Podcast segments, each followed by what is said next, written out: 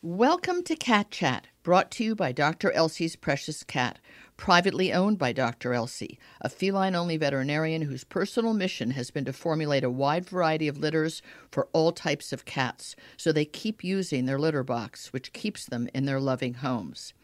Dr. Elsey has also created clean protein, wet and dry foods that are specifically appropriate for a cat's nutrition needs. I'm Tracie Hotchner, the author of the Cat Bible everything your cat expects you to know. My mission is to entertain, educate, and inspire cat lovers like you to give your kitty cats the best possible life in nutrition, affection, and environmental enrichment. Often sharing my conversation with feline expert Dr. Mikel Maria Delgado, along with other cat authors and experts.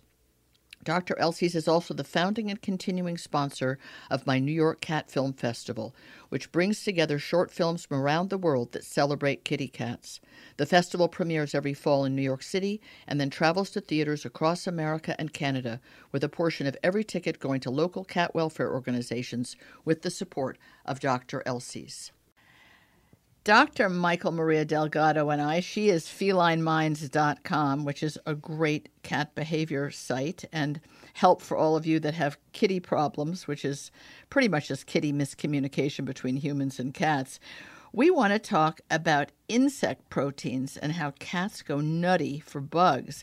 Mikel, you've already had a little exposure to a British um, product called Love Bug. I just have to say, I love that name so much. I didn't even hear, I'd never heard of it. So tell me what you know about it.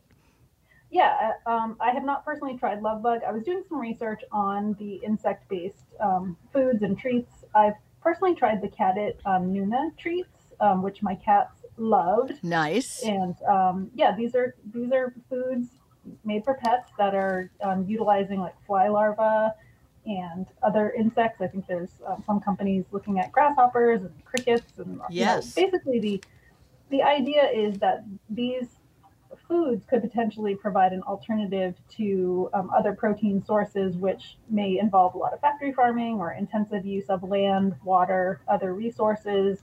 Um, reduce like the methane and other dangerous gases that are released from large scale farming. And, and I'm personally a vegetarian, so like I feed my cats oh. meat, of course.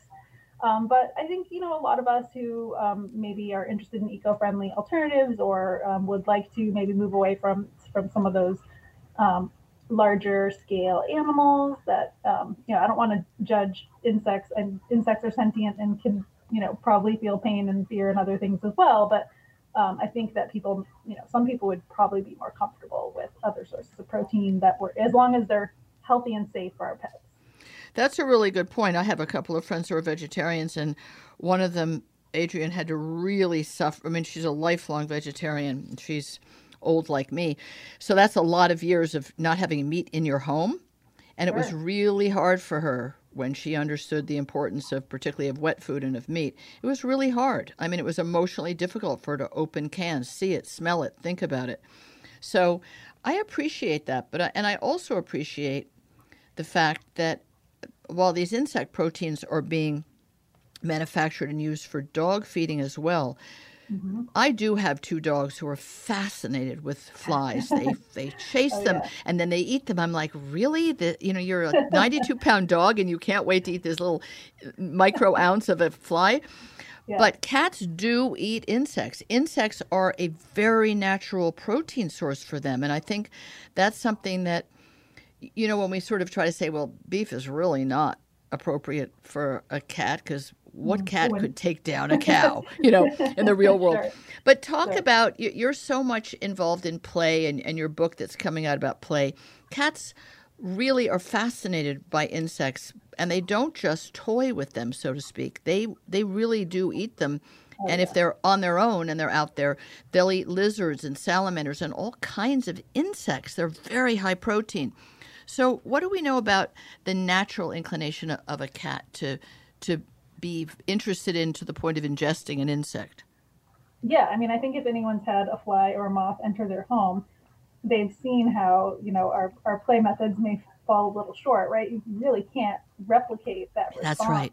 to um, a, a, real life prey animal coming into the home. And for a lot of indoor cats, yeah, a, a bug, such as a fly, is probably as, as good as it gets. Um, but yeah, I think that that you see that instinct kick in where they are focused, they're they're running around the house chasing, and yeah, they do um, typically eat those insects. So it's it's gross to us, maybe. I think you know culturally we have a long way to go in kind of opening our um, yes. our minds and our palates. Um, you know, as a vegetarian, I'm not about to try any insect foods, but um, I, I, certainly know friends that have eaten grasshoppers, and you know, there's there's definitely um, products available for people. I think you can get chocolate covered insects and that sort of thing for humans. But um, as far as you know, our cats, yes, they will consume insects. Um, you know, obviously we we supplement their diet, and cats who are outside are, are probably hunting other animals. But yeah, you, when research has looked at what's in your cat's feces, or you know, looking at feral cats, there's definitely a fair amount of insects in there. So it's it's not weird for them to eat insect protein um, as long as the protein source is digestible and your cat can absorb those nutrients. There's no reason to think it's un, unhealthy for them. Um, you know, and and pal- you know as long as it's palatable to them, so they enjoy the taste. And I'll just say my own experience with the Catit treats, my cats love them. Now, of course, they were supplemented with um, I think it was herring, maybe. Um, so oh, really?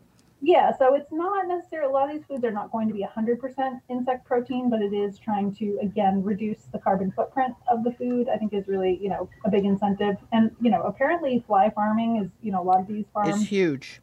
It's yeah, so huge. huge. And in Europe, oh my gosh, I interviewed uh, for, for Dog Talk, I interviewed uh, two gentlemen from a company just outside Paris, and the building looked like something you would build a thousand cars in and it was wow. it was floor after floor after floor of trays i guess you could call them trays yeah. or baskets of black soldier am i saying this right yep, soldier yep. black soldier fly larva yeah. and these proteins are going to find their way into the human food chain as well i'm thinking yep. of, of friends who had adopted two school age kids from africa i don't know which part of africa it's obviously a gigantic continent with many different cultures and rituals but they formed a bond with some other families who had adopted school age children who were already had habits and, and ideas formed. And one of the things that the American adoptive parents did with these kids was go out and hunt for bugs with them because mm-hmm. in their culture that was the protein source. Mm-hmm. I know yeah. there's other things like cassava and certain roots that yep. have protein, but eating insects is an essential protein source in some places for humans and yep. And for cats, it's more natural than well, I mean, I guess a gecko eats insects, but you know, we don't think of our kitty cats as as yeah. as as themselves a gecko or a or a snake or something. So I think it's really good to change cultural ideas, and I think it's great that Catit has made these treats that also have a small-bodied fish element because that's important mm-hmm. for cats that it be from a small-bodied fish, and get everybody you know, welcoming it. And the carbon footprint is such a big deal. They're not yeah. going out and catching wild. These are not pasture raised crickets, right? I mean, they're they're purpose bred, and and at some point we have to say yes. Everything has feelings, and everything has community. Every ant, every bee. I mean, the more we learn, the more we're like, okay, we just have to sit very still. Don't move. Don't step. Don't mm-hmm. tread on anything. Don't eat anything. There's a point at which you know some kind of we have to draw the line somewhere, and I think it's really great that that line is expanding into yeah. insect foods for cats, Absolutely. and I and it, and they should be the first adopters because it's it's on their radar. You know. Yep.